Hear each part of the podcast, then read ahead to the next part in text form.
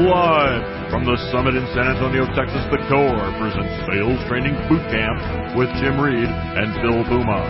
Today's topic, writing the winning offer in a low inventory market. I'm super excited to be doing this class with Phil. Uh, for you guys that don't know Phil, Phil, how long you been in the Core? Eight years. Eight years. When you before you got in the Core, how many sides a year were you doing? 38, 39. 38, so like three sides a month? Yeah. How big was your team? Zero. Just me. Zero, it was just you Yeah. hustling? How much did you make back then? I don't know, 250-ish. 250. How many sides did you do last year? A little over 300. 300. That's a wow. You should say, wow! so, um, so and how, and how big is your team now? um, 16. 16. So learn the, learn the skills that the core teaches and blown up his business. Um, in preparing for this class, uh, I was like, you know, let's be honest. We're talking. The class is how to get an offer accepted every single time. So today you're going to learn how to get an offer accepted every single time. Totally kidding. There you go. Are we getting excited? Were you getting excited? Yes, not going to happen. Not going to happen. However, I will tell you one thing. In preparing for this class, I was working with Phil, and I'm telling you, this guy has some stuff that's going to get you excited, and, I, and I'm super excited to learn from him as well. And then I'll help with some stuff that the lenders do, but really it's an interactive class, okay? So we're going to be, the mic's going to be passed around. You're going to be sharing at your tables. That's why you can't be like one or two people at a table. It don't really work for the way we're going to do this class. So if you're just one or two, I would even encourage you to get on another table. Um, but here's what we want you to get out of this class. You're gonna, we do a favor and try to write it? I will try. Okay. My best. Um, so here's what we want. There's like three areas about getting your offer accepted that we want to make sure we cover, and we're, we're going to ask you guys for some help with. So one is, the first thing is a professional consultation. Super important part about getting an offer accepted from the buyer side, uh, from the realtor side, and from the lender side. Um, so we're both going to help you guys with that, but you're going to be part of it. Thank you for moving. Give it up for these guys for joining a bigger table. I'm very happy. If you're just two, don't do that. It don't work. I'm very happy. the second thing is offer presentation. What to include, right? So just write offer presentation. And then the last thing, the last category for us to, to, to, to keep you, us all on track is the follow-up part. What to do after you submitted the offer. So the follow-up part. So we want to give you some tactics. We want to hear some tactics from you. I mean, it's a puzzle. I'm frustrated. Like, I was so excited last year because it seemed like my branch, it didn't seem, my branch, my team was so efficient. Who felt like they got way more efficient last year? Well, that's because they were lined up when I got to work. There was more loans than I could handle, and, had, and, and, and a large portion of my business was refinance. As the market started to change, all I know is my pre-approvals were getting stale. I was having to do 10 and 20 pre-approval letters for one buyer, which took all my efficiencies went away. Like all of a sudden I needed more and more staff and I couldn't figure out why. It gets more labor intensive and you just have to know it. There's not a simple way to do this that doesn't require some more man hours. You're gonna have to be more attentive. You're gonna have to be more catering to the borrowers. You're gonna have to be more available. If you're a loan officer and you're working on a purchase market, which you all are, it is just more labor intensive right now. I will tell you, this too shall pass. Right? When the market switches, it'll switch quick. So, with that said, I want to give it over to Phil to get us started, um, and, and, and get us started, and we'll do some table work. Go ahead. Perfect. Thanks, Jim. I greatly appreciate it. How many out there are working about four times as hard for about a quarter of the business, right? Raise your hand. Almost everyone's hand, right? A lot of work. Um, so what we're going to teach is getting offers accepted quicker so we're not submitting 5,000 offers, alright? Getting some of the houses earlier in the process and it's really being prepared. I'm super excited to be up here with Jim. We talked at, at the last virtual summer and it's just not the same. So I love being here in front of you, love being up here with Jim. I've always respected him and his sales skills. He can sell like no other. And I think this needs to be a partnership when you're, when you're submitting offers. So you really have to have a good lender to help you out. Alright, so I love being up here with Jim. So we're gonna do some stuff together to show how we can get our offers accepted. Alright? Um, it's gonna be, and it really just comes from the beginning. Um, but when we're up here too, we're gonna have Q&A. We're gonna, we had a mic, so we're recording the class, make sure you're loud when the mic comes. Um, we want to make sure we're participating. That's the great thing about being in person and not virtual. Um, so it really starts from the beginning. Alright? And that is the consultation. It's not a presentation, it's a consultation. We're consulting with them.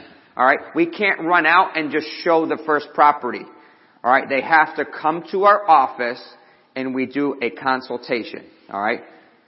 So many of us have a listing presentation, PowerPoint, but we don't have it on the buy side. If you don't have it, you need a PowerPoint presentation for a buyer. Alright? Why do we do it on the listing side and not the buyer side? You have to do it on the buyer side too. They need to come to the office. Alright? It needs to be the same every time. Alright? Every time and it needs to be there.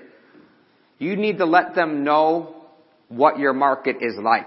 So many of us don't want to tell them. If you're upfront right away, first of all, it's going to have you working with the people that are ready to make an offer in today's market, not wasting your time with the buyers that are not. Right? There's some people that just can't physically do it in today's market. So it's almost like working for someone who's not pre-approved, right? Do you, I mean, you work with anyone that's not pre-approved? No. No. So the if they're step. not ready to buy in today's market because they don't understand it, let them know. They might not have the resources to be able to do it. Alright? So you need to find out. I mean, do they have the sufficient down payment? Are they approved? Are they working with a strong lender that's going to help us out work together? If not, you need to really get them with your lender. Alright? Do they have the money to pay over appraised value, right? How many people in their market, raise your hand, having to pay over appraised value, right? So why not have that conversation up front instead of them being frustrated throughout the process? Alright, so you know you can do it and the deal can get, even if it gets accepted, you can actually get to closing. Right? Do they have the down payment plus the extra, alright, for the amount over the appraised value? Let them know. In my market, we have a coming soon period. Alright? Some people are making, during coming soon, you cannot see the property. Alright? No one can see the property. Some of those houses are getting taken up through that, that coming soon. They're just making sight unseen offers. Alright? Are you telling your buyers this? You need to let them know at that consultation. Houses, half the houses are selling sight unseen. Are you willing to make a sight unseen offer? Ask them the question. Make it then instead of later when they get frustrated when you have an appointment to go see a house Saturday and they're pissed off because it's already sold. How did they get in to see it? They didn't get in to see it. They made a signed and seen offer, but do it ahead of time, not after, because after they're going to be mad at you. Alright? They're going to be mad at you. In my market, we have a due diligence fee. It's a non-refundable deposit that goes to the seller. It used to be peanuts, a couple thousand bucks. Thousand, two thousand. Now it's about 5%. Non-refundable check to the seller. Alright? You can back out for any reason or no reason, but you lose that deposit. Doesn't appraise, you lose the deposit. Inspections are bad, you lose the deposit. How many of you guys have that? Non-refundable deposit. Raise your hands. Wow, we don't have that in California. You're freaking me out. So, but you, you just got freaked out, right? How many buyers get freaked out? You're in the business and you out. don't know it. Yes, So- Lisa has a question. I Yeah. gotta repeat it, so you gotta say it good. Um, I don't get it. So, alright, I'm, though, here's the thing is, it's funny that everyone's laughing. If you don't get it, then there's obviously most buyers that know. So Lisa, no, it's not earnest money. So Lisa, you want to buy a house, right? Alright, so uh, we're Don't looking play at, with me, because I got a mic. All right. I'm a buyer. I'm Jim All right. Reed. I'm a buyer. Jim, so Don't play me your presentation, Yeah. the whole thing, and cover that as a part of it. How, you want to do that? Perfect, yeah. Okay. yeah, whew, I'm ready to buy a house. You guys ready to buy a house? cool. So Jim, you're looking, I know we I'm kind of had having a heart attack with a non-refundable deposit Yeah. thing, I swear to God. Yeah. well, well, a lot of buyers are doing it too. Okay. So, um, so Jim, I know, you know, in our initial discussion, you're looking to spend about 400,000. Is that correct? Well, I like 800, but I'll go with 400 for right now. All right, we'll use 400. That, that's my market. I'm not in California. Okay. So 400,000. Um, to get a house today for 400,000, most houses are selling for about 440, about 10% over the price. All right? And Wow. to get this house, we have to do a, uh, non-refundable deposit check to the seller. If we get the house, you don't write it. If you don't get the offer, you don't get it. You get the Oh. house. Whew. You get the house, right? Yeah. You get the house, you have to write a approximately, it's a negotiable item, but about $20,000 to the seller. A deposit? No, it's not a deposit, it's a fee.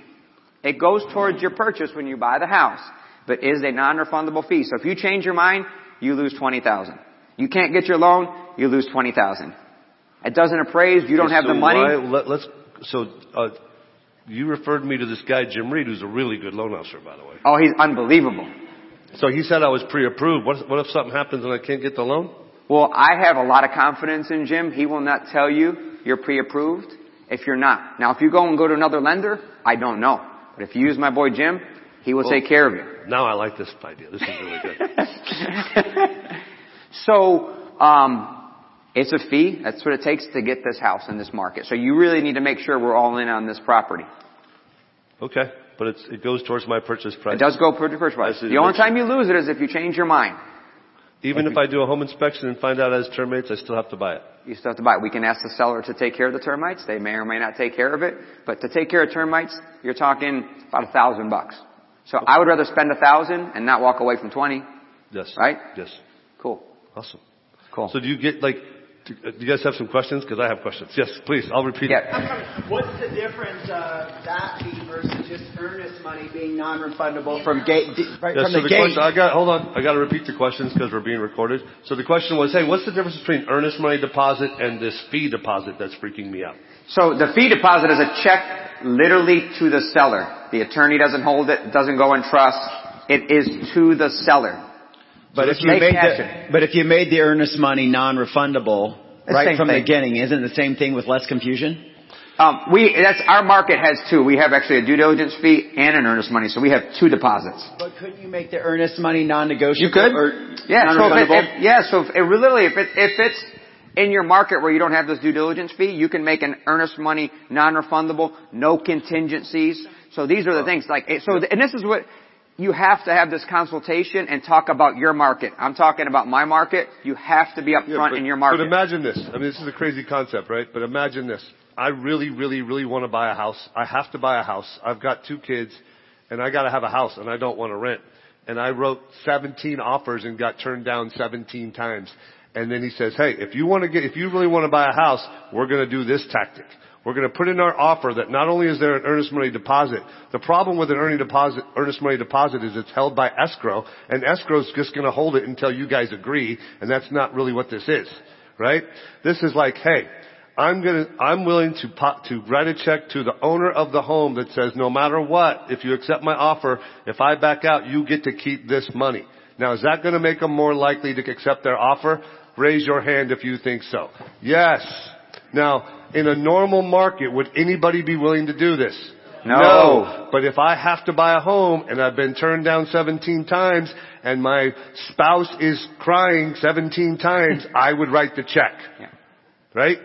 So I, I didn't even know about this before the class. That's the best tactic I've ever heard of. Like that will get you more deals. Now does it need to be 20 grand in your market? I don't know. But if you did both deposits, if you did this, who thinks they would get more offers accepted? Raise your hand. If you're a lender and you go back and talk through this concept with your realtor, right? You're going to give them something of value. You're going to give them a tactic that could impact their checkbook, right? And if they're, if they say, oh, I don't believe it, I'm sure there's coaches in the core who would be happy to do a little video lunch and learn with you and teach these guys this tactic. And it would help you sell more houses. And even if it didn't, it would get you some appointments. To get it, if you're a loan officer in here, I got the, I just came back from the summit. I just heard the best tactic, the newest tactic I've never heard before that'll help you sell more houses. I want to come see you and show it to you. It will help. I'm, I'm already done. I could go home. I'm not even kidding. Drop the mic. Unbelievable. Unbelievable. Yeah, there's a couple of questions. We'll take a few questions and then I want to do the, uh, show a presentation side from the, the lender's point of view, if that's okay. yeah, I got a couple more things Hold on, he's going to do a couple more things first. Q&A, go ahead. Um, is this something you made up, Phil? No, so it's in our market. It's a due diligence fee. So it, it, it is there. So, I mean, we, we do business in North Carolina, South Carolina. South Carolina, it's like an option, but it's there. So, but it used to be peanuts to lock up a house. We could lock up a house for 500 bucks check to the seller before this market. But again, I go back to, we need to let the clients know what's going on in your market. And the way we found out about, I mean, we would keep increasing it, but we would find out what we lost the offer to. So that number, just like the prices kept getting higher, that deposit kept getting higher. Right? So again, we Stop have to right get, there. Stop right there. So what he said was, and this is what we don't do, so make sure you write it down. Every time he loses an offer, what did he say he did? He said he finds out which one won. Not call him and say, hey, why didn't you accept our offer? Say, hey, what was the winning offer? How did it look? How was it written? Investigate so you can copy. Like we, in the core, all we do is copy each other and get better. So he's copying the agents that are better at him than getting offers accepted. Now he's the best one at getting offers accepted. That's also a huge tactic. So that's what it takes. Like for example, like I had this consultation with Jim. Even though I told him 20, he, you know, the first offer like, let's try 10. You know, the, the buyer's always like, let's Yeah, try this. let's try one. Yeah. so they do that. They miss out on the first one. And I'm like, hey Jim, like I told you, the person who got it was 20 grand. You tried the next one and then he comes up from 1,000 to 10,000. And I'm like, Jim, I lost to 25 grand this time. And then by the time we're ready to make an offer, you're ready to put up 30 grand. Uh, if we did this in my market, dude, we would get every offer. Well, maybe not every, but dude, they'd be like, what? But I'm super excited. I mean, it's crazy. So, so, so it's again just letting clients know what to expect. They're, some aren't expecting to make 10% overpriced, but if they know they're losing out to it, and it might take them to lose one or two and not 15 or 20, which some of you guys are doing. So make sure you're letting them know every time. And don't just tell them at this consultation, you know how often I tell the buyer? Every time I talk to them, I'll tell them a story of who lost out, what they lost out to. They will forget. They will forget. Keep repeating it. Uh, I'm in North Carolina as well, so I'm dealing with what Phil is, and it's very unusual to see this. No, no, I, I just want to make a point to this because for those of you that are not dealing with this like we are, it absolutely will change your world. Like to bring this, and I don't think you even like thought about that until you guys were like watching you realize like, what if we did this here? Yeah, Because that's all, all I can yeah, think about. This Yeah, this is You got it. every day in North Carolina. Yeah, very well said. And the due diligence is fifty thousand dollars, a hundred thousand dollars. Yeah, Like, I've seen a hundred. are I've seen a hundred thousand Serious are business. on sight unseen homes. without seeing it. A hundred grand they're putting at risk. Right now, Yeah. only lose it if they get the offer accepted, but they've never even seen the house. Yep. And it's Hard to compete. Like, you guys bringing this to another market because everybody's like, "That's really stupid that you guys do that." Yeah. But and it is, it is. But but North you guys Carolina can leads the way, baby. Yeah. But you can Oh, bring it to your markets and change Easy, everything. Tar Heels, easy. So you said you had a couple more things in your presentation. Take us, Yes. take us there. So the other thing I do in my presentation, all right, we always have to close, right? We got this buyer, we got them nervous, but are they going to buy a house in this market? Do they want to buy a house in this market? All right, I go through the whole. I'm not going to go through my whole consultation, but at the end, at the end, I option close. All right, this market is super tight right now. I just need to know where you want you, yourself to be a priority in me finding a property for you. So we have two options. Alright? We can sign an exclusive buyer's agency agreement, which gets you top priority. When a house comes on the market, I call all of my exclusive buyers that are working exclusive with, with me. You're committing to me, I'm committing to you. That's option one. Option two is my honor agreement. Gentleman's handshake. We can agree to terminate at any time. I can fire you, you can fire me. We can agree to work together verbally, just gentleman's handshake. Right? You're number two. I'm gonna call all my exclusive buyers when a property hits the market. If you want to sign up there. If not, you're level two. I will call you next. Do you want to be called first or second? Who wants to be called first? So Raise your hand. Hey, so check it out. Listen, what kind of close is that? It's a- no, it's two option close. I said it before. I- it's a two option close. It's he fear he, he he layered it right. He did fear based, but it's a two option close. It puts who in charge, me or him. Puts me in charge. I get to choose which one I want. Now the one he's made one clearly a better option. right? And it's clearly a better option and none of the buyer's agents, not, none, that's too strong of a word, buyer's agents don't think in my market, how, and you guys tell me if you're the same, they don't believe they can get an exclusive buyer broker agreement signed. They believe that that's going to chase them away and they'll do less business. Raise your hand if that's how it is in your market. Like they're not getting buyer broker agreements signed. You guys know what that is, right? That means if they go somewhere and buy a house, you still get paid. They won't get them signed. So now, I'm wasting all this time on pre-approval letters, working my, work, now listen guys, I'm telling you, I just, I'm going home rich. I'm wasting all my time with my buyer's agents that don't have the guts to do the two option close for an exclusive agreement. Right? And I'm sending out 15 pre-approval letters, and then the realtors, the borrower's getting broken hearted, and what are they doing? They're leaving the realtor and me and we don't know it. How much time did I just save? Just from those two things. Brilliant. They, they're leaving for two reasons. That buyer agent is not honest and upfront with the market. They think they're not getting houses because of the agent, right? They have to be honest and upfront right away Alright? So you really want to work with buyers that are ready to make an offer in today's market, right? And be committed to you. So if you can do those things, work with buyers that are ready to make an offer in today's market and be committed to you. Hmm. Right? Any buyer that wants to look at comps from six months ago, I will tell them you will not buy a house. If you want to make an offer based on six months ago, you will not buy a house. Period. So I said, I'll show you comps. They don't make a difference right now. They don't. Can, They can I don't. tell you a story of what I say at that point? So like if we were working together, and trust me, if we were in North Carolina abroad, I'd be working with you. so, so you, you refer me a buyer and here's what I do for my consultation. I say, hey, um, one of my jobs is to educate you, Phil, on how, on how loans work and what's going on as you go to buy a house. Now I've got a whole consultation, you can watch it on YouTube, but there comes a part during the education where I say, um, I want to tell you how the market works, how real estate market works. Here's the definitions. I would always, if I was going to buy a house, I'd want to know how it works.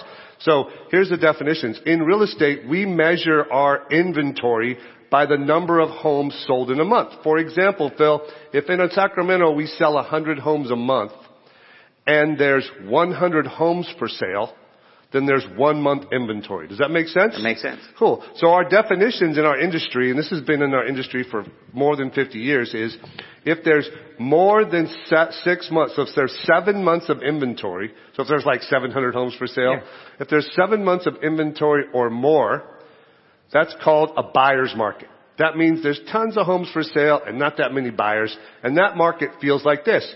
You're driving around looking for a homes, you see one, you like it, you write an offer for a little bit less, and you ask the seller to pay some closing costs, and you're probably going to get that house. That's what it feels like. Okay, the second definition is a market that's three to six months of inventory. That's called a normal market. In a normal market, you're probably going to have to pay full price. If it's a really good home, you may even have to pay a little more and maybe not ask the seller to pay, but you could probably get the seller to pay all your closing costs if you, if you made a full price offer. You know, if you, you could go home and sleep on it, you could think about it over the weekend and then maybe make an offer on Monday. That's what it would feel like. Does that make sense, Phil? Makes sense. Then there's the last one. The last one is when there's less than three months of inventory. That means there's way more buyers than there are homes for sale. So the buyers get really competitive and that market feels like this. You're driving down the street, you see the home in the neighborhood you want. You go to Starbucks, you call your agent and it's gone. Wow. That's how it feels. You decide to sleep on it and then 15 minutes later the realtor calls you back and says, too late. So now my question for you is, what kind of market do you think we're in? Stop right there. You have to ask them. Don't tell them. You stop and you That's say, great. what kind of market do you think we're in? And then shut up. I'm and when he tells me, is, when you tell me the answer, what kind of market do you think we're in, Phil? the last one, it seems like they're going really fast, Jim. Okay, cool. Well, then you're smarter than the average bear. Most people tell me normal. Why do you think, now I gotta go three whys with him. Why do you think it's like that? I just, every sign I see up, I see sold the next day. Nice. You're very intuitive. It's, it's, now, now I'm gonna ask you one more question. How many months inventory do you think we have right now? In Sac, Greater Sacramento? Oh, a couple months. Yeah. So it's two weeks, Phil. It's the lowest I've seen in 24 years. I've never seen it two weeks. Wow. And here's what's happening. People are so competitive right now. They're making 10 offers on one day. And it's making it worse. So listen, you can buy a house in this market, but there's going to be some ingredients that we got to do together to agree on. Before, otherwise, listen, it doesn't even make sense to fill out this paperwork. It doesn't even make sense to go looking. Correct. Now, if I'm willing to do that for my agents so they don't have to, or I do it on top of what they said, is that valuable to them?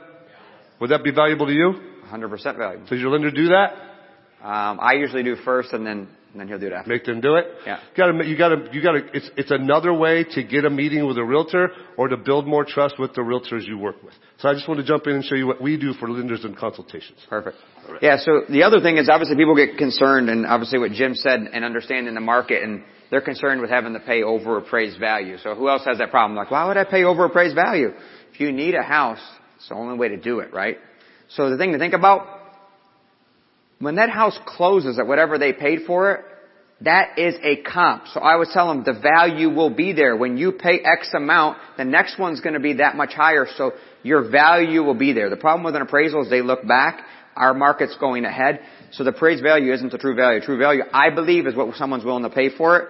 Then it will be a comp for the next one, and the next one's going to be higher. So if you're not willing to pay over appraised value, and I know some, I talked to some realtors and they're concerned about having their clients pay a big number. I was, because they feel bad. What they're going to feel bad for is they're not going to buy a market, a house in this market, and it'll probably be two, three hundred thousand dollars more when they finally buy a house, right? So feel bad about that. And as all the lenders know, rates are inching up. So the price is going to be higher. The rate's going to be higher. They're going to be paying so much more for that house. So feel bad if you don't tell them that. If you really care about them, explain that. Prices will be higher. Rates will be higher. If you don't step it up now, you're going to be paying way more for the, a house when you eventually buy one. Fear-based close. Okay, let's do a little table work. At your table, well, before we share, right now on a piece of paper, I want you to write down the two tactics you've got, two or three tactics you've gotten so far that you're for sure going to take home, and how you're going to use it.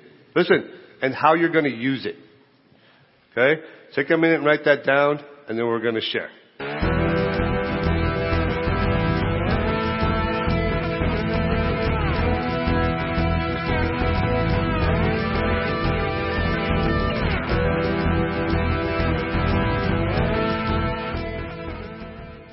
All right, share, the, share something you heard at your table. Oh, he's scared of the mic. You're a salesperson. Grab the microphone. Yeah, I'll definitely do the uh, the the market where you know what market are we in right now? Zero to three to six. Hold on a second. plus. Hey guys, someone's talking over here. Shh. Come on back. And then get them to answer it, and then that'll hopefully help our realtors out because I think they're telling them, but we're not. I, I wrote that down. I didn't have that down. I I told Jim after I said I wrote that down. So I don't ask them, what do you think it is? I just tell them, but I want to, I'm going to ask them. I'm going to change that. Someone Great. at this table. to speak.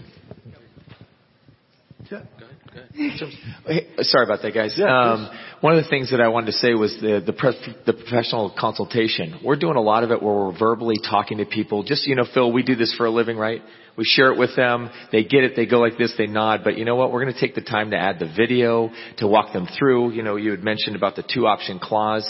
You know, I'm in I'm in Jim's market, so a lot of the multiple. We've been in a seller's market in the Bay Area for, since I was born. It's Yeah. always been that way. Yeah. But I, I like a couple of these options, and I think you're right. We have to we have to take more risk, but in a way that it's not called a risk, but have the buyers sit there and say, "Listen, we're in it with you." And if I've got if I've got a lender at my side that's saying, "Listen, we're in it with you. This is a this is a package deal," because they're going to look at us and say, "You're asking us to take all this risk in," and everybody's been talking about the bubble. When it's when is it going to pop? Well, for 35 straight years now, it hasn't popped.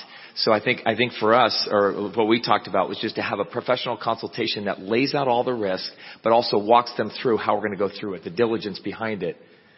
It's great. Nice. Listen, would the bubble, like, am I buying at the right time? That question comes up. Would you like to know what to say? So check it out. So why are you buying, Phil? Like you just asked me, I'm worried about buying, like what's your biggest fear? Oh, I'm worried about buying and paying too much. Why are you buying a home? I, I want some more space with pool, backyard. So you're buying it to live in it. That's correct. Not, you're not buying it to, to hold on to it for 18 months and make a bunch of money. You're buying it to live in it. Yep. Cool. So, um, what's your comfort zone for payments? Like, where do you feel like it's like going to be okay and you're feeling comfortable and you can live a good life? What's that payment? Uh, 3500 Cool. So when we get you pre-approved, we're going to sure, make sure we match that payment to the sales price. We're not going to tell you, oh, you still qualify for two million with a seven thousand dollar payment, Phil. I'm going to make sure I match that for you. But I want to share something with you. So I go, go home and Google in your market the average home price over the last 80 years. Something will, some chart will pop up on images, okay? And you're going to use collateral to prove what you're saying. There was a there was a uh, article in the National Association of Realtors, and it asked both buyers and sellers what they want most from their realtor. What they want most from their realtor. And there was a list. And the top three things, what do you think was number one, Phil? I'm not sure. I know, but take a guess. It's going to be wrong because I was wrong. It's okay. What's a guess? Um, value? Oh, I like that. Keep going. That was pretty close. Um, What do they want from a realtor, Phil? um, knowledge, negotiations, negotiations. Negotiations was definitely one of them, wasn't number one. Like most realtors in my market say, communication! no, they want you to justify the price in writing. Number one, buyers and sellers. Justify the price in writing. You have to have collateral to prove. Like he had a good story earlier. He's like, like the way I would tell his story, if I, well, is there a marker right here? I would have a graph that I would look up and it showed our appreciation by month, 12 months across the bottom, our appreciation by month is 3% right now. So in a month from now, it's going to be a $300,000 house is going to be how much? 309. And then how much? 320. And then 320. And then 331. And then, right? And you show them that with collateral and proof and statistics so that they don't have to just decide that you're charming. Number one is justify the price in writing. And second was, uh, I can't remember. That's the only one I care about. Justify the price in writing as part of, as part of your presentation. It will get him past it. So now he's saying, well, I'm worried about buying in, in the wrong time of market. And he says, I say, uh, he say, why are you buying right now? He says, to live in it. Okay. So now the other chart that I have in California that I show him that's collateral, and I tell him, go home and I'll give you this, but go Google it when you get home so you can see it's, this is real statistics. If you bought a home in California and you held on to it for 10 years, you've never gotten hurt. Think about it. If you bought a home in California, even in the peaks, 10 years later, it was at least at that peak. Even 08. Even 08. So why are you buying again, Phil? Living it. How long are you going to be there? Ten years. Does your wife like the house? Loves it. Can she see your family growing up in it? Yep. What are you going to worry about? The payment. So as long as we don't cross that $3,500 threshold, so I wiped away all that fear and went back to what he cares about and then move forward. Make sense? Because now he's, now my buyer is going to be willing to listen to Phil to make an offer higher than the price. And write that, whatever deposit check that I'm going to take home and make money with. I also go back to what Jim said earlier when, when clients talk about that. I said we have, we have two weeks of inventory also. So we have two weeks. For us to get to three to six months, when people are thinking of, of bubble, it's going to be a very, very, very long time. To get anywhere to even three to six or six to seven plus to a level market, it's going to be a while. Yeah, the truth is, I don't know. My It's experience is when the inventory changes, it kind of changes fast, but who really cares? They're not going to believe me anyway. right? I got to show them collateral. A couple more things to share at the table. How somebody was, yep, thank you. The mic's coming. Thanks for waiting for a mic. You know, I'm here in Texas, so, you know, here our property taxes are really going up. And so if we used your payment scenario, they've got to plan in 10% property tax increases every year as they're living there. Everybody in Texas has to? Yes. And they The all know the, it? The way the property, yeah, it goes up. Okay. And And, they all know it? So grandpa's rule number two is ain't no big deal unless you make it one, bro. If it's normal, that's not a big deal. that's grandpa's rule number two. You want to know grandpa's rule number one? Please and thank you go a long way. Think about it. Please and thank you go a lot farther than you think. Number two, it ain't no big deal unless you make it one, Jimmy, so don't make it one. That's my, like, if I'm buying a home and I know that's what happened in property taxes, I certainly would have it part of my presentation. Yeah, we have it where property taxes are higher than the darn payments. Well, okay, so what do you want me to do for you? That's that's what's going. on. Well, we're just looking at it because I mean, you know, if you look at the financial consultant part of it, we're trying to be a financial consultant for them in the future, and we don't want them to get caught on these payments that all of a sudden become unaffordable. That's great. Are you asking me how to do that, or are you just telling me that No, you I'm do just, it? I'm just telling. you Okay, know, cool. Thanks for it's sharing. just- it's just Let's a go to this table. I mean, I appreciate it. That's awesome. California, we pay uh, 13% income tax. So the debt ratios nationally don't really work for us, do they? But I still got to do loans. So I explain it to them, present, and move Right. forward. All right, next So one. I, I love this. We've seen 1% non-refundable in my market. I'm in New England. Um, here's my question.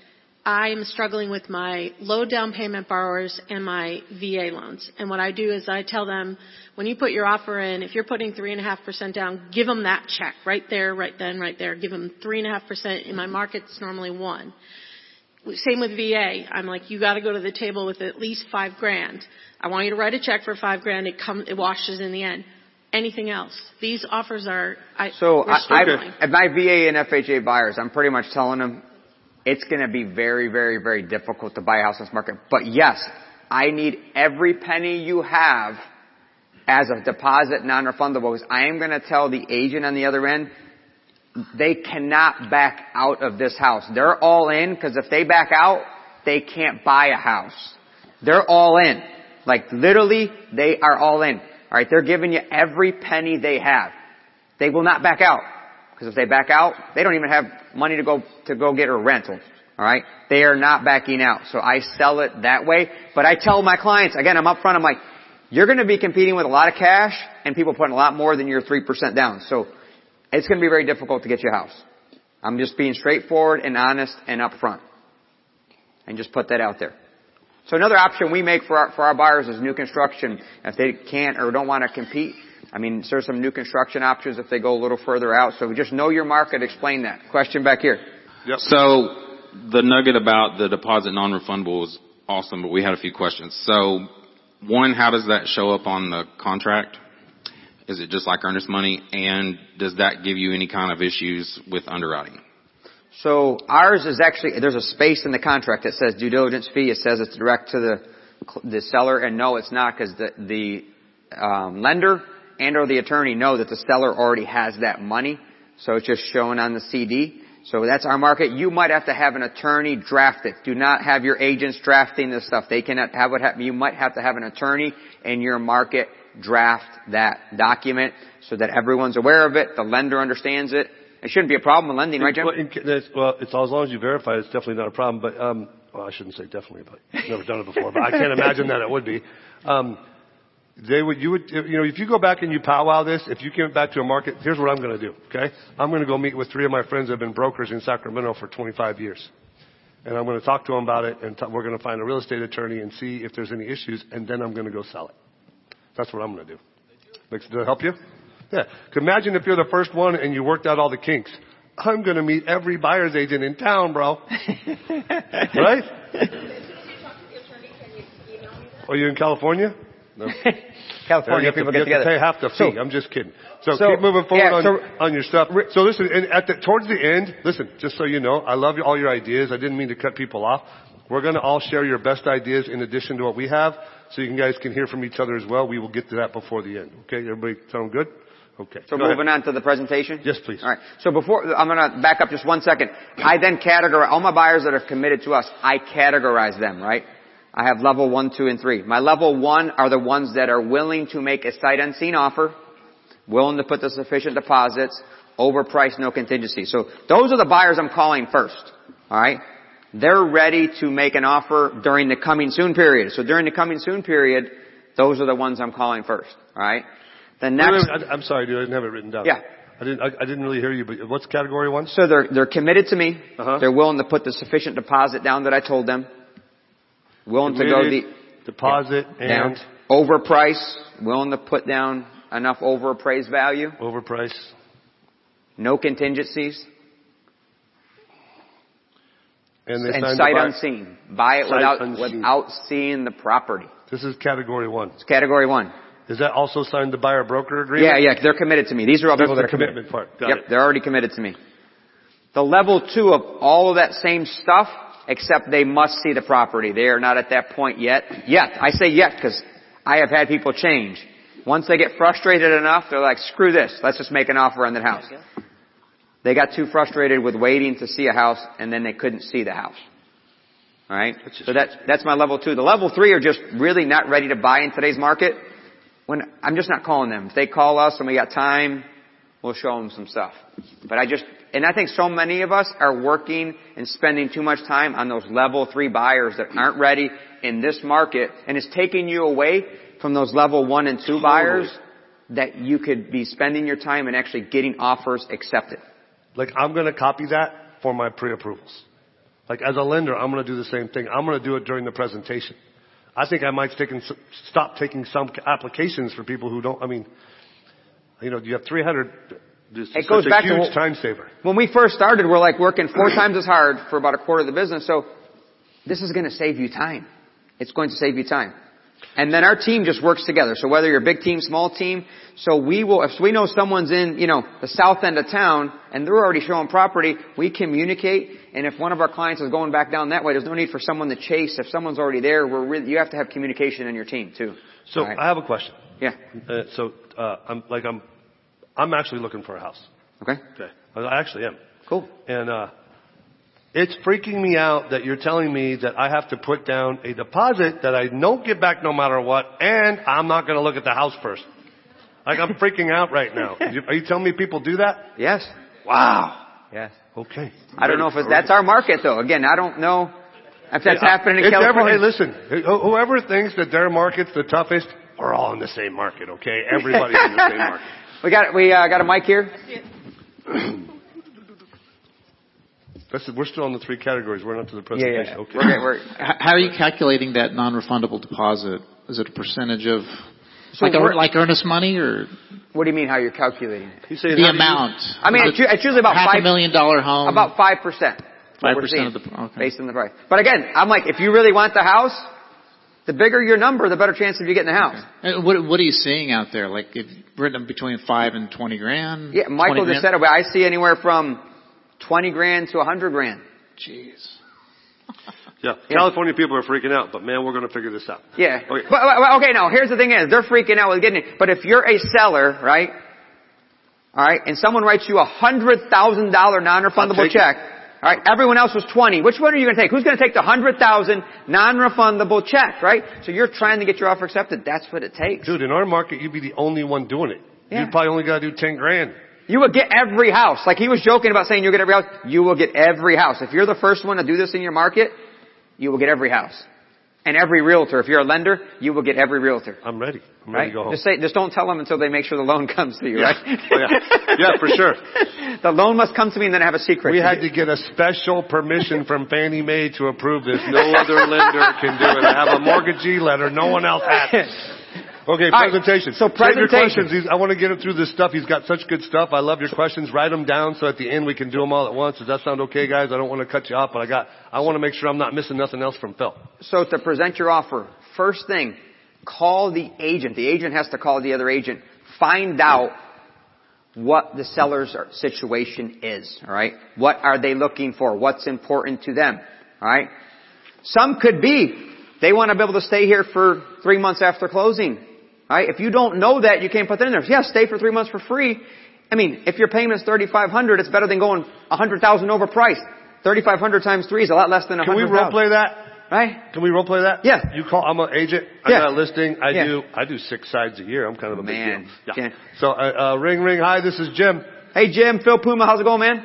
It's good. What's going on, Phil? Dude, that house is unbelievable that you just put on the market. I'm sure you're going to get swamped with calls, swamped with offers, right? Oh yes, uh, uh, we've already, uh, we've already expecting six offers, Phil. Dang. So I want to make it super, super easy for you and your buyers. I'm just all about simple and making it easy. So I just want to find out what's best for you and your buyers. Sellers. Anything. Sellers, I'm sorry, sorry, sellers. What's best for you and your sellers? What do you guys look, what are you looking for? Well, you know, th- there's some cash offers coming in, Phil. I just want to make sure you know that. Um, Okay. Uh, they, you know, they they don't have to move, so they're not in a big hurry. Uh, and, but what's important to them is that uh, um, that it closes and they get to rent back. They, they they don't they're not in a hurry to move. They got to find a house and they want to sell first. Cool. I know there's a lot of people in that struggle, man. You're battling with that a lot, right? I'm Yes. battling. Like they they want to move. They, they don't have another house near the rent. How much time do you think would be best for me to give those guys to stay in the house? Well, you know, it's a tough market. I think they're going to need at least two months, honestly. Two months. How about if I give them three free rent? Would they be psyched about that? Do you think your buyer your your buyer would I'm gonna? I'm gonna talk to them. I want to talk to you first, and then I'm gonna go back to them. They said make it easy as possible. They want this house. They want this house so bad. Three months would definitely help. Three months will help. Cool. Um, and you said they really want someone that's all in. They want to make sure that deal is secure. Yes. So if we write you a pretty big check to your sellers, non-refundable, that they would literally keep that if they backed out. Huge number. That'd be good. Yeah, like what are you talking about? I don't know, 50 grand? Three months free and fifty grand. Yeah. You'd probably slide to the top of the pile, Phil. I got to be honest with you. Awesome. We'll get that over to you, alright? so, you just, just have a conversation. Have a conversation. But if you're not having that conversation, you don't know what to put on that, on that offer. Derek. Just to chime into our real estate buddies on the lending side, conventional, you got that 60 day occupancy. Si- 60, thank you. sir. so. you can do it on an addendum. Wink, wink. so 60 days, alright? So, There's always and a way you- around you, it, You, Kimo can always, you can can always this. renew something later, right? Jen. Hey, so in our market, I'm hearing the realtors, I mean, on some houses, there's like 30, 50 offers. So what if, because I want to go to my agents and give them these bullet points that you're giving, and they're, I know what they're going to say. Oh God, I can't get the listing agent to return my call. So Sure. like, what do you suggest for them to get through to the agent? Yeah, I mean, so you try everything from calls, text, emails. If not, I leave a lot of things open-ended. I said, I will say, your sellers can pick the closing date. Again, if we're flexible, if, if I know on my end my client is flexible, pick the closing date. And I'll even put the option out there, cause, I mean, who loves to rush out and move out on closing day? Raise your hand if you like to rush out, one day get out, right? Who would like at least a week, two weeks, one month? Who would like a month after closing to move out, right? Just to have it for free? Put that in your offer. If you can do two months, 60 days, just put it in there. They don't have to use it. Be like, we're allowing you to stay up to 60 days. You tell me how much time you need. So these are things you can just put in there and just added bonuses. They might say, no, we don't need, we don't need two months. Jim? I'm giving you your money, cash out of your house, closing, and take your time from moving. This way you're not stressed with having to pack until you know for sure you're closing, you have your money, mm-hmm. then you can start packing. So just put some of the stuff in there that you know would help, right? So I guess I meant to, yes, that helps, is just how a buyer's agent can stand out when they can't get the listing agent to Yes, call so- them back Yes, because so there's can I so jump many. in real quick? I think that eight out of ten, ten of them aren't calling and just telling you they are. You're hanging out with the top five, top half of one percent of realtors in the nation that make the calls. I don't think they call. I did a class on this and I asked how many call and it was like three raised their hand. Oh, we text. Right? So I started calling the agent myself when they were going to make an offer. He said, "Hey, we're getting ready to make an offer. Here's the agent's name." I said, "Hey, be available. If I, if you see my phone number, pick up."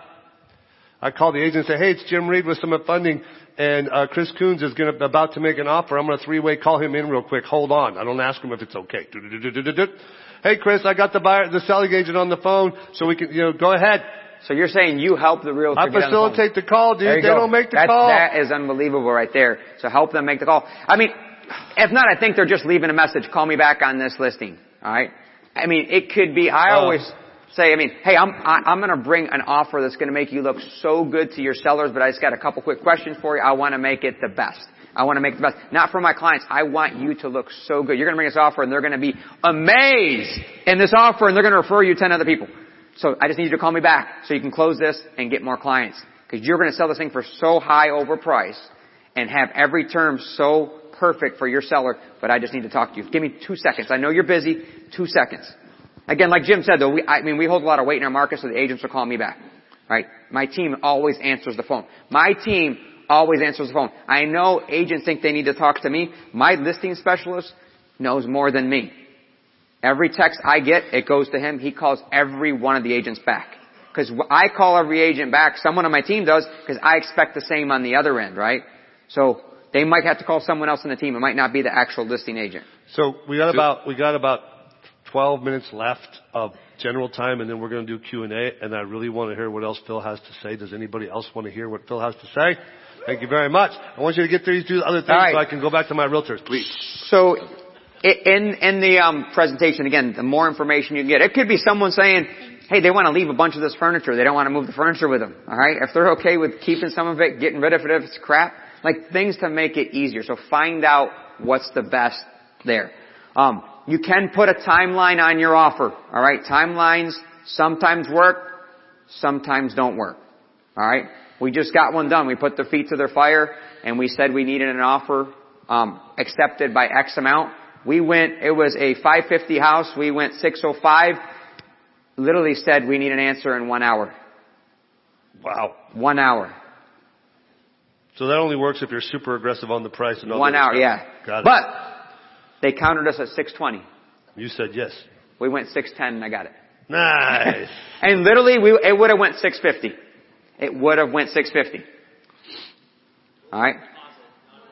Non-refundable was, well, on that one it was 35,000. We got it at 35,000. Dude, it's freaking me out 35 Yeah. It's freaking And here's the thing is though, cause of my communication, I know they had to buy another house. We did get it.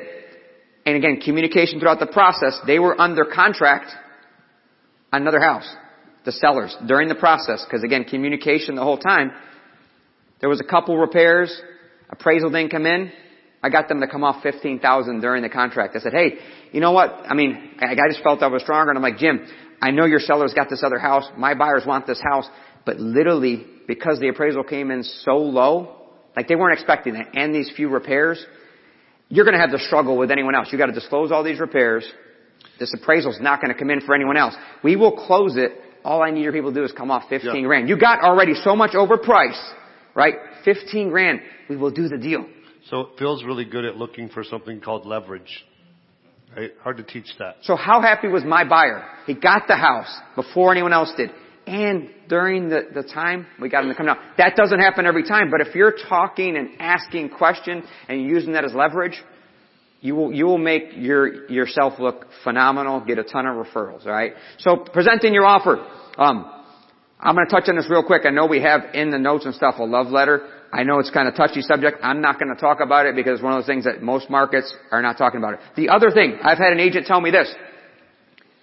They said if an agent submits an offer and they have, even to the point where, and I know on my end, if it says to email it to this email and they don't email it to that email and email it to the, a wrong email, how easy are they going to be to work with, right? If the, if you say the seller wants to keep XYZ and they don't put it in the offer, you need to be super detailed. Read that MLS sheet. There's details on there that'll say where to send the offer. Right? One agent told me like, if the agent on the other end doesn't put my information on the sheet, an agent told me this, I will put that, I don't, I mean, if it's two competing offers, one's detailed and fills out the whole offer, super detailed, I will take that offer. So you have to be detailed. And I know so many of us are rushing now because you just want to put the offer in. You might have the, I mean, wrong name, reversed address, like, be detailed take a few extra minutes and have the offer right. Some agents are so particular. If you do one little thing like that, you're not going to get the offer. So be detailed on what they're saying, where to send it to, um, whatever it may be. Have it there. If they say don't send, I mean, there are plenty of them that don't send a love letter. Don't send the love letter. It's not, it's going to piss them off. It's not going to make them happy. Just don't send it. So read the instructions and do exactly what they say. Alright? And again, I always stress when I submit an offer, I'm gonna make it super easy for you. I'm gonna make it super easy for your seller. It's just gonna be as smooth as can be. Alright? I'm always pushing that. Alright? I always say, I wanna make it as easy as I can for you. I know there's a lot of agents, and I always say because I know there's agents out there. I know there's agents out there that like to fight, like to argue, like to make everything difficult. That is not me. What else on, what else on the presentation they gotta make sure? So just submitting it there, make sure you have the pre-approval, make sure even the pre-approval has to be detailed. Have the address, have the down payment, have all of that stuff on there, right? Nice. Have all that stuff on there. So, uh, let's do, I want to do a quick share again. So at your table, I want you to, either something that Phil just gave you, right? Or something that you do you think is helping you get offers accepted in the market. And then I want to share a little bit of those to give you guys even more ideas. So, so write down on a piece of paper, Either something that Bill just taught you that you're going to for sure go back and use, or something you're using that works really well so that you can share it with us. And then write it down, and then as soon as you guys have it written down, go around and share it at your table. Try to be quick, because I want to hear them out loud so I can write them down as well. Okay? Go ahead.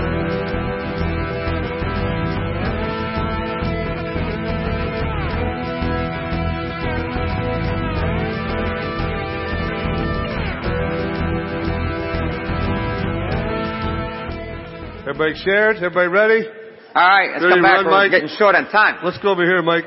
Didn't, It's something we've been offering for the last couple of years um, is my pre-approval promise, where we tell the sellers we back our pre-approvals with a $5,000 promise to them that says if the deal falls apart because I did a bad job with the pre-approval, we'll write them a check for $5,000. To the buyer? To the s- Sellers? To the sellers. Perfect. And we'll pay a thousand bucks for the buyer's fees Unbelievable. too. Careful with that. So, um, yeah, so you guys are writing down ideas you like to go home and get your offers accepted. That's what you're doing. Whatever you hear you like, you're writing it down on your list of things you'll do.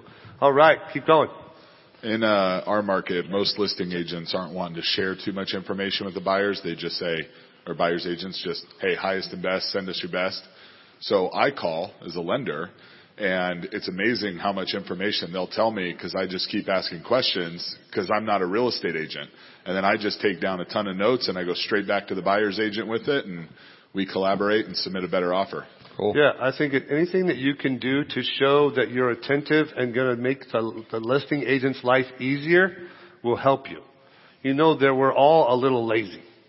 So if they're like, they can influence the seller a little bit, and if your offer is competitive and you're professional and every dot is, is, is, is done and T is crossed and the lender seems to be on it, it's an easier yes. We're just trying to make an easier yes. Just ha- put it in mic in anybody's hand, alright. love your idea, Jimmy, with the three-way call uh, with with the buyer That's agent. It, you know what it does? It makes the agents dependent on you, which I love. They're like, oh, can we do that three-way call again? Yep, just send me more leads and we can do it a lot. Um, we, we make sure that the um, seller's agent knows that our buyer's just beat down, that they've like already lost out on 10 offers and that they're in a position where they're just completely submissive. Um, and so Oh. if someone else is coming to the they market. call that the rollover close. Yeah, yeah, yeah. We just say, hey man, this guy, he's lost out 10 times. He lost, you know, he's like so beat down. He's like crying to me. His wife desperately wants the house. And we create that scenario. Nice. We got one here. We've got some in our market that have offered to pay the seller's closing cost. So the Yeah. reverse of what is traditional. For sure. You gotta pay, yeah, like the basics are more than full price, 21 days or faster close, buyer pays every single closing cost, per diem for late, those are the basics. If you guys aren't doing those, make sure you add all of those. $150 p- penalty per diem to the seller for every day you close late. Then you have the buyer pay it, and then if you're the lender, you offer to credit back to the buyer's side of the closing costs. If you're not doing that stuff, that's super basic. I, I really worked on like a 10 day, 15 day close. Honestly, I found it's not that attractive right now. I don't know why. It's bugging me. I worked on it and then it's like, oh, oh, we don't really want to close in 15 days. I'm like, oh my gosh, she's just like, they're the prettiest girl in school and everybody's asking them out, driving me nuts. All right. One of the things that we've put into practice is, can I present in person? Nobody does it. No one does that. No. Yeah. So can I sit in front of you and I have three first pages of, I'm in California, so the first page is where you put the price. And I'll have three first pages in my bag. Oh, that's good. Have them ready to go. That one didn't work. How about this one? How about this? I like that. That one. I like that part. That part. The, the That is first good. one was just kind of eh, but that was really good. I like that a lot. So the one thing that bothered me earlier, and I'll keep going in a minute, but the one thing that bothered me earlier that I wrote down is Phil said he does a professional consultation with his buyers in person, and no one said that was a good idea because everybody's scared. I'm telling you, that is a brilliant one. Go ahead. Uh, we've I've had a, a buyer's agent recently uh, say that this, the buyers said they would pay the seller's commission with the offer. And it wow, it just was like wow, that totally changed everything. Like Yeah, and that puts less pressure on the what? Appraisal. that's right. On the appraisal, that puts less pressure on the appraisal. Wow, that's pretty crafty. From the lender's perspective is a checklist to, of all these things you've just covered. Give that to your real estate agents. I've got like 12 things that, hey, make sure on As a ev- marketing piece. Yes, every, do this every single time you're talking to a client. Yes, you guys, as a, as a, if you're a lender in the audience, you're not only trying to get your buyers into contract more often, but you're going to create a tool to go back and use to, to, first of all, use it to make the, the agents who already use you love you even more. Do that first. And then they'll be more likely to refer you to other agents, do that second, and then go call, cold, cold call a bunch of people you don't know. That's how you'll get the most traction out of things like this. Excellent idea. Phil, you had mentioned, you know, writing the contract with like a 10% non-refundable, but what if your offer is lower than everybody else's? Do you ever add an escalation clause? Yep, that's that's actually was one of the things I missed. Um, put an Yeah. escalation escalation clause on there. Now again, some realtors on the other end don't like it, so I always, when I'm in that conversation, would you be okay looking at an escalation clause? Some are not okay with it, so don't submit something they're not. But if I don't talk to them, don't get a hold of them, some, and, and if the buyer's okay with it, we will put escalation clauses So in. Phil, uh, so what Phil's really good at is asking the client what they want and not trying to guess. So when you're calling the agents, well, and we'll keep sharing in a second, but when you're calling the listing agent, you're representing the buyer. Give us a couple more of the questions that you ask the listing agent. So obviously one is what was it? What do you need? Yep. And what's most important to your sellers?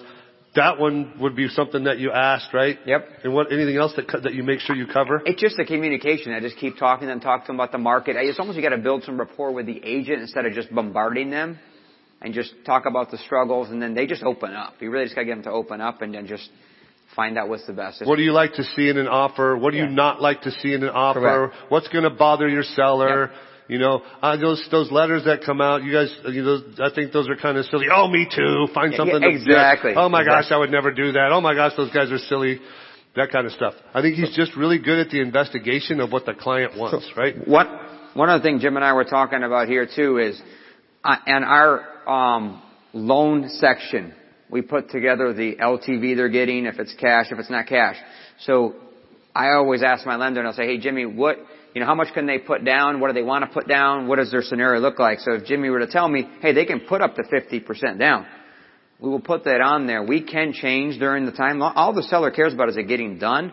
It doesn't say we can't change our loan term. So if they, now, don't do a number that they physically don't have. If Jimmy tells me they can put down 50%, I'm going to put that on there. Say, hey, can you put the pre-approval Right. letters 50? And then they changed their mind. Their financial planner told them that, to keep some of that money in the market and put down 80%. It happens all the time. Just don't switch loan like loan types. No, don't don't go conventional fifty percent down to VA no down. Don't do that. Now, so we have we, we have had scenarios where we're talking about this too. I mean, I've had buyers that are young buyers that said, "Will mom and dad be okay paying cash for this house, and then you getting a loan after?" So pay cash, mom and dad, family member pay cash. We can try and get the loan done in time, but again, long as mom and dad are okay still stroking a check for that house, doing a loan after. Long as mom and dad are okay writing a check. They have to be okay to write a check for that house. And I've had a few of them, they were willing to do it. We got the loan done in time on some, some we didn't. Mom and dad wrote the check. So if they have a cash option, family member, something to that regard. It's like a family member gifting the down payment. They're just gifting the house, figuring it out. More from the audience. Um, I like when agents send videos of their offer, so it gives me an idea of their personality as well, and are we going to kind of mesh? So when they send a video along with their offer, that breaks everything down. With the flat billed hat and a t-shirt that's all ripped up. That's right. Yeah. Exactly. That's the one you're not looking for, right? You're looking for the guy in the suit. Like if you're gonna do that, you gotta have behind you, like pictures of your family and you gotta be wearing your, your blue suit and your tie, right? Really, that's a really good one. I like it. So I've, uh, can we go back to the escalation clause? A lot of my agents are struggling with how to write that. Can you, can you tell me what that looks like? Again, it's one of those documents. We don't have it in our forms document, but I've had an attorney draft one. So it, ha- it can't be something that they create and it looks like anything. It has to be an attorney drafted addendum. So you would, in California, you would go to your broker to get help with that, and then other states you would go to an attorney. Attorney. Are Um, you the- putting a ma- hold on, I gotta repeat Yes, so the it. question, the question was, are you putting a max on the escalation clause? Yes. So we'll go X amount over the highest price up to X amount. I agree with someone else said that a lot of agents don't like escalation clauses. I, I've experienced that. What they'll say is just give us, Highest the, and give, best. give, give us, give us the number that's going to be the highest in our I was like, escalation. dude, you, yeah. Because literally, I mean, and you don't have to prove that anybody else was willing to go higher. Yeah. So you, you're- I mean- you actually can't prove Oh, it. You, you legally can't, you can't show them the offer. So literally you could counter back and say, hey, I'm not showing you, this is their counter. And counter that escalation price. So when we're on the listing side, that's what we do. We just counter, Counter it off. counter that highest Yeah. price. It just puts you like talk about a rollover close. That's a total rollover. One of the things that we, my team implemented uh, this year, just to get even our weekends back as far as buyer prep goes, is we send out regular theme day pre-approval videos uh, on Wednesdays to our pre-approvals that are out there with a Calendly link for Friday. 15 minute segments that says if you're going out, you're, you're, you're looking to uh, make some offers, call me at that point or set the appointment. And 15 minutes will knock out that, that consult. So then that way, Phil, when you're showing a house, it's not, okay, what are your numbers going to look like? I'll call the lender on Saturday or Sunday at 4 o'clock in the afternoon. We've already done it. Okay, you know? cool. So that's just um, helped a lot. the realtors didn't really like it, but I liked it a lot. I liked that a lot. Uh, next, Mike. Oh, Lisa. Um, I, I was just going to add one thing on the lender Ooh, lender hello. side. Sorry, it's like um, is when I'm talking to the clients up front, I'm looking at where they're buying and the estimated appreciation that will happen over the next year, and tell them they're probably going to have to bite into that appreciation by a year or two to get them comfortable with paying more, but then also showing them the numbers of what that looks like. To So just you- kind of prep them better for the agent. Nice. So you prove it to them so they're ready so they get to, they can shake off the worries. Nice. A couple more and then I want to hear what Phil does for follow up. Do you guys want to hear what the Phil does for follow up?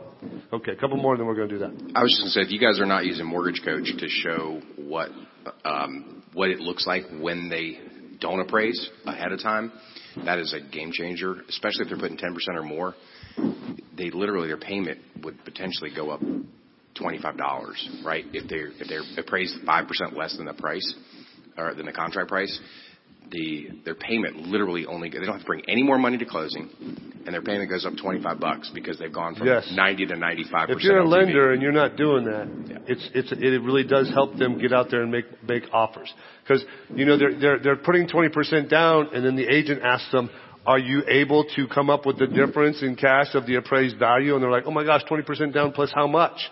Well, it could be another fifty to a hundred grand. And they're like, ah. So his, that, that's an excellent way to keep them moving forward and, and reduce the fear. All right, so I want to, uh, if it's, we got one more, we're good. Okay, we're good. So Okay. Phil, talk to us about follow up, and then we'll take maybe Perfect. a couple questions. We got about seven minutes. Perfect.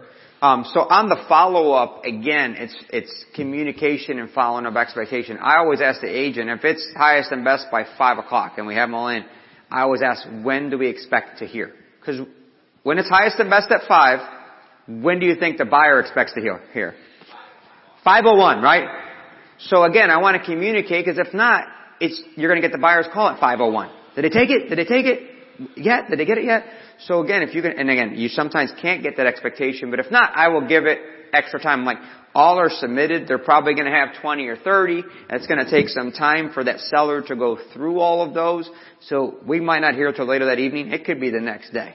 Right? So again, I'm just asking the question to the agent of when we expect to hear back. On all of mine, I will say highest and best by this time. You will hear back by this time. It's there. So, so that there's, so again, I'm, I'm alleviating calls on the selling side, but on the buying side, you got to find out when that is. Because if not, again, taking, it's giving more time in your day if you find that out of when you're going to expect to hear. Now, if you don't hear, then we're following up. I'm not bugging the selling agent. I mean, like crazy, because obviously, as we know, it's not fun to be on the other end when you got 20 or 30 people calling you and they already have their offer in, right? So we're putting it all together. Um, getting it all submitted to the seller on the other end, but on the buy side, just find out when that time is, right? And if you don't get it, like I said earlier, find out why you didn't get it. Use that example. Use examples of stu- houses you didn't get and what got those houses, what prices, what deposits, what, you know, whatever was in that offer. And on the other end, when you get a house, use that story too. So you have to use examples that you've gathered on the follow-up. If you got the house, if you didn't get the house, use those examples in your consultation, right? When you're writing an offer with that next buyer. So that's to me on the follow-up is again, just asking questions and setting this, the correct expectations and following back up on those. For me, any pre-approval letter that we send out, we put it in the calendar two days later to call the listing agent and the buyer's agent. Just to follow up, right? So I need to make my realtors feel like I'm helping them sell more houses and I'm helping them follow up. I, I know lenders are not doing that. Because you guys are probably sending out so many of them, right? You don't know if they, oh, you're just waiting for them to call back and say they got the house or not. You're expecting most to not get the house, right? If you're submitting pre-approvals, they're missing out on so many houses, right? Am I right? So I think that is huge. I mean, if I was a lender, I'd write that down. Follow back up, right? How many, I mean, right? If, I mean, you're yeah, probably because I'm like, out- hey, what do you think happened? What, what do I need to do to the? Well, man, you know, it's ten percent. It's only three percent down. Like, okay, I'll call the borrowers and see if we can get a gift. I mean, maybe now they're willing to get a gift. I asked them during the consultation, "Do you want to get a gift?" Oh no. Now it's like, oh, three houses, mama's crying. Yeah, grandpa's Papa's giving a gift. right? Right? Yeah, grandpapa. Hey Jim, I have a tactic for that. Can Please share? it? share it with me. Um, so what my team does is every time we get a request for another letter, we have a hot list that's orange and we go through it every day in the team meeting so we don't lose sight of the listing agent offers out. And while we're in the meeting, we're texting, like we're immediately sending text to follow up with those agents. Um, and they like they must think we have no deals to work on because we're constantly texting. Did they get the offer? Do I need to do this? You know, and I copy a text video to the buyer's agent and the listing agent for every offer. So that's how we keep track and don't lose sight and muck up our calendar. It's with- professional to follow up. yeah. It's professional. How many lenders do you think call two days later on every pre-approval letter? Not very many. So even if it doesn't help you sell, get more deals accepted, what will it help you do? Meet more realtors. My agent, my loan officer calls me every time we make an offer two days later and they're, and they're saying it at the coffee shop and they're like, what? Who's that? It's Jimmy Reed. And then you get more business by being more and more professional. You get business from these systems that you never thought you'd get it from. Just by making your, your, your experience bigger and greater and more predictable and more consistent. That's the game we're playing. Someone had their hand up, I saw it. Yep, we'll repeat the question if you want to just say it. I want to go back to that. I need an answer in one hour. Do you get any pushback from the listing agent when you like say that? Do you use it all the time? Do you only use it? Yeah, so that was, the question was, um, the timeline, pushing an hour. Um, so sometimes we get pushback and I say, hey, how much time do they need? How much, I mean, like they really need to find a house. Same as Jamie said earlier, they've lost that in 10, like they love this house. They are all in.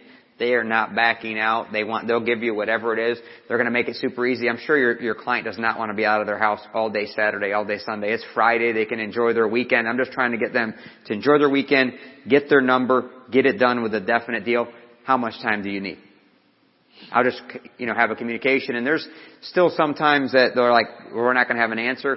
And I still just push them like, just present it, let me know the seller's response. So, and then that's when, we, that's, when- that's when we got the counter to the 620 that's like, they'll give you an answer and it's 620. And then we countered back and forth. But again, just communication. Um, and then I tell the, the buyer, if they do not give us an answer, do you want to keep it open through the weekend? And most will still keep it open. So, but try everything. If it doesn't work, then Yeah, obviously but you gotta, Phil, out of your last 20 offers, out of your last personal 20 offers, how many did you do the one hour callback? Um, we did them probably half of them. Wow, that's a lot. Yeah.